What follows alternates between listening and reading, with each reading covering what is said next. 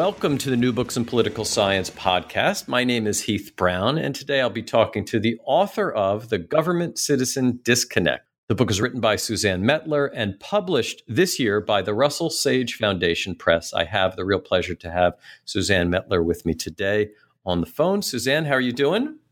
I'm doing great. Thanks so much for having me. Absolutely. Uh, you are the Clinton Rossiter Professor of American Institutions in the Government Department at Cornell University. In addition to that, you've written a lot of books in the past. Would you just sort of refresh us a little bit about uh, about uh, where you are now and and maybe you know what you work on, and and then we'll talk about your super interesting book. Great, thank you. Well, I'm very interested in Americans' experiences of government generally and public policies in particular. I'm interested in the messages that people take away from the public policies they use and what that tells them about their role as citizens, their rights, their obligations, and about whether government cares about them or not or includes them, that kind of thing. And I've studied that through a few different um, types of policies and written a few books on it. Um, one of my books was about the GI Bill and the experience of World War II veterans. That was called Soldiers to Citizens. And in that, I found that people had a very positive experience of government, and it led them to participate more in politics because they felt more fully included as citizens.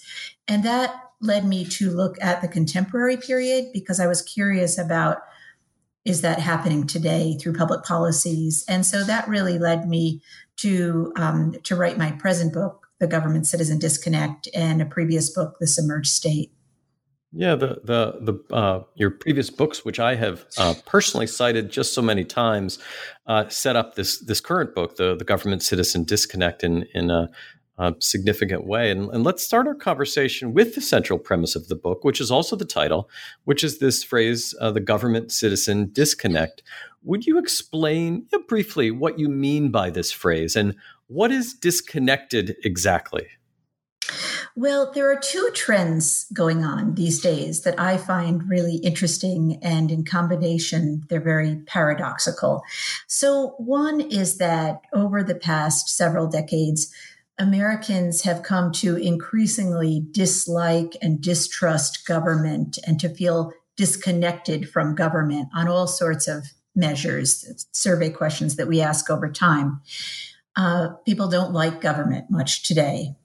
Um, at the same time, Americans depend on government more than ever for uh, all kinds of help with affording education and healthcare and for economic security. So people rely more on federal social policies than they ever have before. And so that's a puzzle to me. How can these two things go together? There's this growing gulf between the role that government actually plays in people's lives and their overall assessment of it. And you have so many interesting examples, in addition to the, the deep analysis, but um, so many examples of this this paradox. Um, and for example, uh, you write about in 2016, uh, Donald Trump ran on the promise to repeal Obamacare, yet he won four states that had recently expanded Medicaid under uh, the ACA, Obamacare. Um, what what makes this a good illustration of the thesis of your book? What what does this tell us about uh, the way people are experiencing uh, uh, government and social policy, and the way they're expressing political views? Great question. And let me just clarify: it was there were six states that in 2012 went for Obama that flipped uh, parties going for Trump in 2016. And of those six, four of them had uh, adopted expanded Medicaid under the Affordable Care Act. Right. So this is really puzzling because one of the things that Trump ran on was uh, what Republicans had been saying since 2010, and that was that they wanted to repeal the Affordable Care Act. And so he was promising to repeal it. Um, and so this is really paradoxical that these states where so many people had come to rely upon these new benefits, that they're voting for a candidate um, that, or at least their state was going for a candidate that was promising to do away with them. And this is this is more than just a sort of anecdotally uh, paradoxical. It, it, also, from a theoretical standpoint, is is confusing. Um, you summarize the theory of policy feedback in the book and how the expectations of this theory have not been met in many cases of late, uh, sort of what you described at the beginning. I wonder if you could recount some of the, the very basic outlines of that theory and, and what has failed to materialize for some citizens. Yeah, that's a great question, and it, it, really focuses things very nicely. So, policy feedback is this concept that has evolved since the early 1990s. At least it's, it's been called that since the early 1990s. And what it means is that policies, once they're created, can have political effects beyond whatever their primary purposes are, which are usually social or economic or environmental or what have you. They also can reshape politics because um, they can change the goals that citizens have. They can change who participates in politics. Um, they can make citizens want to get mobilized in order to protect those policies um, or to, to mobilize against them, and so on. Um, and so, when it comes to social policies, um, what we know generally, and I found, is that people are very supportive of most social policies that they've utilized. They they have appreciated being able to use them and they want us to support them. But what I was looking at in this book was a little broader than that, and that is um, people's attitudes about government generally. And so, if you've used several social policies, I was interested interested in how does that affect your view of government. Um, and what I found was that there was not much of a relationship, generally speaking. Um, that um, that people can be very anti-government even if they've used several social policies. And that extent of involvement in social policies is is one of the real uh, contributions of the data collection that you do in the book. And you collect you've collected a lot of data and analyze it in a number of the chapters, um, specifically uh, about social policy and the extent to which uh, people actually use social policies. I wonder if you'd explain what you found in chapter three about what people told you about their involvement with a, a variety of government social policies, including those that are that are quite visible and also the ones that you call submerged. Great. Yes. Chapter three is called We Are All Beneficiaries Now. And that really sums up a major finding of my research. So, uh, one of the data sets that I used in the book and in this chapter is uh, one that I collected myself through doing a survey. And in that survey, I asked people about 21 different federal social policies and if they had ever used that particular policy, yes or no. And then if they had used it, I asked all sorts of follow up questions. Um, and this kind of data is surprisingly rare. Um, there's uh, no other study that's asked those questions of that many policies. And I included um, in it not only direct visible policies, things like unemployment insurance and food stamps and social security, but also I included the policies uh, that I call submerged because while they are social policies with the same purposes of as the ones I just mentioned, they're channeled through the tax code. They allow people to keep more money rather than sending them a check. And so, from an accounting perspective, it's a wash, but the design is different. And that often makes government's role less visible to people. So these are the policies in what I call the submerged state. So I was able to add up for individuals how many policies they had ever experienced in their lifetime and categorize them in all these different ways. And what I found in a nutshell is that all Americans um, have used social policies. Actually, 96% of people had used at least one in their lifetime. The other 4% tend to be young people who simply haven't aged into that experience yet. And the average person has experienced five policies. Um, the types of policies people have used vary somewhat depending upon their income level, um, for example, and their age group and various other demographic kinds of differences. But uh, people overall have used the same number of policies. So, for example, if you compare high income people and low income people, high income people have used more of those policies in the tax code um, and fewer visible policies. They've used more non means tested policies um, and very few means tested policies, not surprisingly, although some of them started life um, more low income and did use a means tested policy.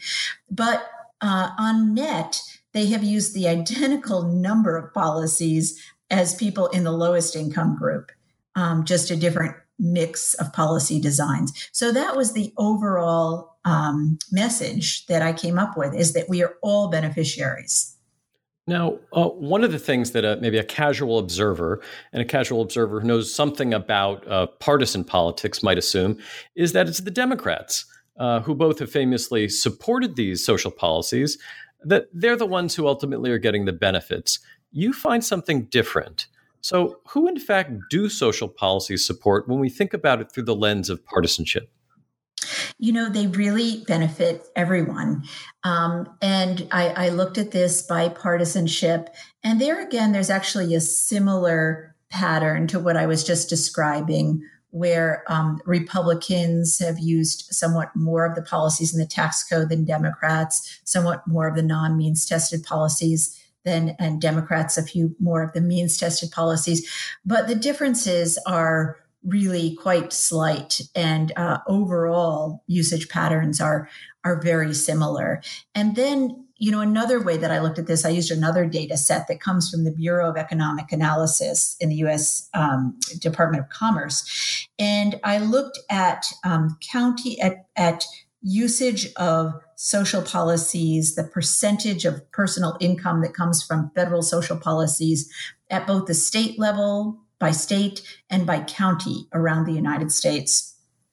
And uh, and so it's in each of those states and counties. It's the um, average amount of an individual's income, a resident's income that comes from those policies. And here it's looking not at the submerged policies in the tax code, but rather at over 40 policies that are highly visible.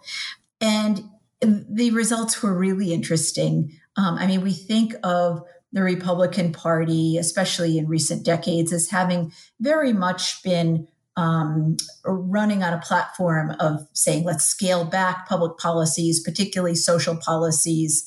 And yet, when you look at the parts of the country that are particularly reliant upon these policies, many of them are what we call the red states. Um, or parts of those states that are particularly dominated by that, that elect Republican officials. And so, there again, it's very paradoxical. Yeah. Now, later in the book, you relate some of this evidence to evidence about participation rates in elections, that is, voting. Um, you, one of the things you show is that there's a relationship between the type of social policy one benefits from and the likelihood of voting. So, uh, do those who benefit from government in different ways participate at different levels? And, and also, how does this relate to representation and policymaking?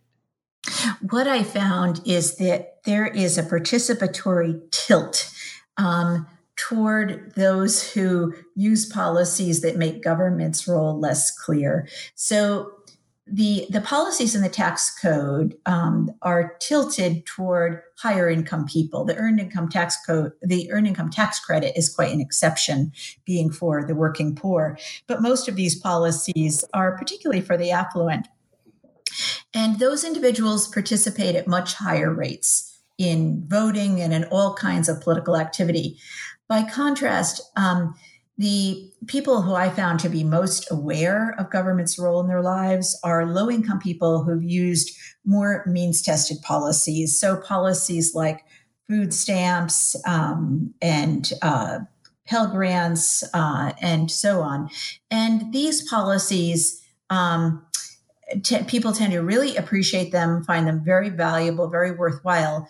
But those individuals are less likely to participate in politics. They're less likely to vote uh, and to participate in all these other things. So, in other words, when it look when you look at political voice and whose voices are being heard in politics, they are particularly people who are less aware of the role that government has played in their lives. And what is the signal that this sends? So, so the signal specifically to to legislators, uh, elected officials, uh, when you have um, uh, nearly everyone as a beneficiary of social policy, uh, but the type of social policy they benefit from different is different, and also their their perception and views of policy uh, made to to help uh, one's life vary somewhat. So maybe you can connect this to the the signaling that this has and and how policymakers have responded to some of these paradoxes that you found yeah, I think this is really key. I mean, to go back to what you'd asked me about early on about the Affordable Care Act, for example, um, which you know was was under duress for so long, and and one of the things that includes is expanded Medicaid. Now it's about one in four Americans at a moment in time who are using Medicaid, and more than that if you look at, at whether people have ever used Medicaid. But Medicaid beneficiaries um, are much less likely to participate in politics than those who whose health coverage comes from um, employer provided, tax exempt, government subsidized uh, health insurance, for example. And so, what that means is that you have lawmakers who get elected who are much more willing to try to um, do away with those policies, in that case, to re- to try to repeal the Affordable Care Act and generally to be less protective of social provision. Um, so, you know, this has been such a, a, trend over the past several decades that social policies tend to be um, under under duress and, and in danger of being cut, particularly those that um, benefit low income people in particular. Uh, and the participatory tilt uh, really helps to explain that. Yeah, how long can this persist? You can you can imagine this in the short term uh, working, but but is there anything that we know about whether this this this can last? Once someone who, even if they're unaware of the benefits they're getting, uh, has um, either those benefits cut or other in their people in their communities benefits cut. Um, how does this continue uh, past sort of a, a short term cut? Uh, what do we know about sort of the, the long term trend on this? Well, you know, I'm surprised at how long all of this has lasted. um, and you know, when it when it comes to politics, um, things don't happen automatically. I think that the, the groups and the party and the officials who manage to tell um, to who manage to connect the dots effectively for citizens um, and to mobilize people um, they're the ones who win the day. And I think that uh, those who are protective of social policies have been having a harder time in doing that.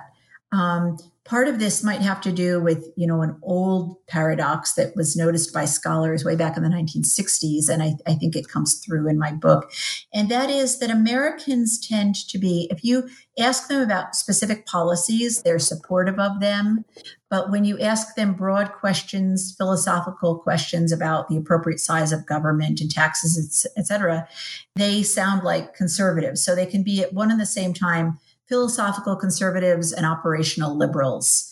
Um, and I think, you know, that paradox is there. And so that means that those who are trying to mobilize people in politics have to find a way to to deal with that and to grapple with that. Yeah, and, and to that point, um, ultimately this matters uh, because when citizens are disconnected from government, it is a threat to effective democracy. Uh, with that in mind, what can be done? Um, can this disconnect be addressed in any kind of uh, organized and, and, planned and thoughtful way? Yeah, and and let, before I you know answer that, let me first just reinforce your point. I really agree. I mean, I think the ultimate implication of these anti-government attitudes is not only that it threatens social policies um, it's it's been interesting to me that over all these decades, the social policies, with the exception of one, have managed to persevere, um, and they have been protected. Um, but the bigger concern to me is that government itself, um, democracy itself, um, is endangered, and I think that's really you know that we. I've been worried about this for a long time, but I actually think that we are um, much more in danger of that now. Um, and I think it's because you can have many people, even across the political spectrum, who um, are, are very resentful of government. Um, and yet, government is what we have in common, what we share, that gives us the political capacity to try to um, to deal with conflicts in society and to try to find ways to make headway on the, the problems that are facing us of all different types. Um, so, what to do about it? So, that's the, the question you're asking. And I will say that, you know, a few years ago, if I was asked this question, I would have said, we need to provide people with more information. Um, so, I had an idea when I wrote the book, The Submerged State, that when people pay their taxes, then afterwards they should receive a statement that says what, what they got from government in terms of the dollar amount of different benefits.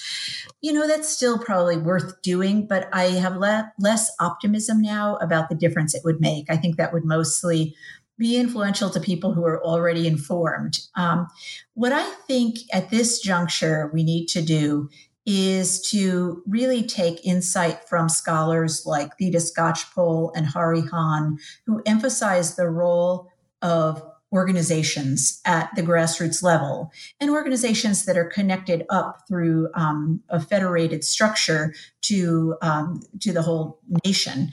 Um, but at that level, I think people can engage in organizations and have face to face relationships that really make a difference. So if you think about it, in the middle of the 20th century, labor unions were much stronger in the United States than they are today, and they involved a lot more people. And for their members, they made the uh, role of public policies much clearer. They made it clear to people which policies helped them and which didn't, and which elected officials were helping to protect the policies that were in their interest and which were not. Um, the AARP still does this for senior citizens and does so quite effectively, but I think we we need a lot more of that kind of on the ground organizing that can help to make the role of government clear to people in their everyday lives. Yeah, again, the, the book's title, The Government Citizen Disconnect, published this year by Russell Sage Foundation Press. Uh, the author, who you've been hearing from, is Suzanne Mettler. Suzanne, thank you so much for your time today. Heath, thank you. I've really enjoyed it.